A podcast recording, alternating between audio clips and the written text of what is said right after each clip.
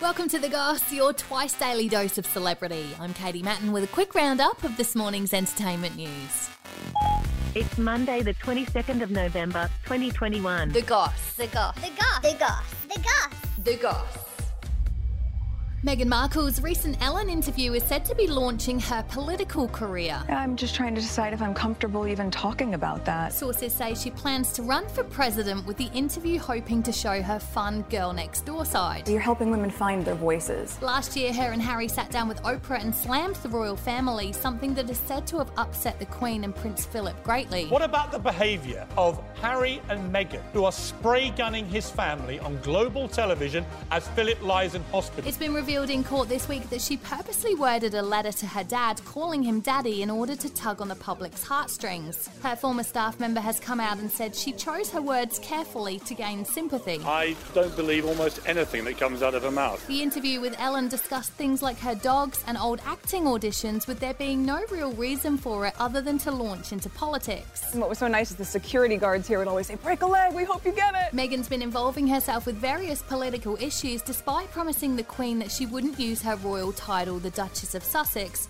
for political purposes. I think that would be very damaging.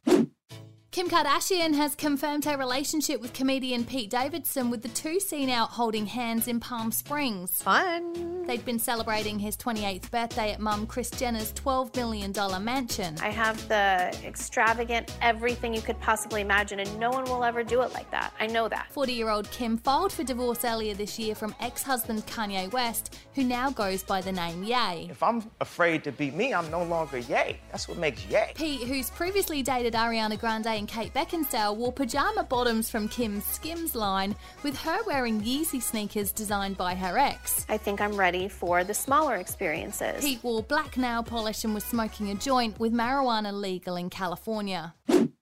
And Madonna is angry after the mansion she sold for $7.5 million in the year 2000 has just been listed for more than four times that of $31.75 million. Can you believe that? I want to kill myself. It was one of many properties owned by the mum of six, with her also having an $18 million London pad, an $11 million house in Portugal, a mega mansion in LA, and a $32 million home in New York. Finally, I just threw down the gauntlet. Following the release of her documentary Madam X, she's now released Madam Extra Q&A, which features questions from Billie Eilish, Katy Perry, Kim Kardashian, Ariana Grande, and Snoop Dogg.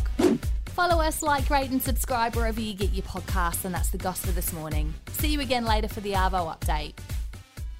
a Podshape production.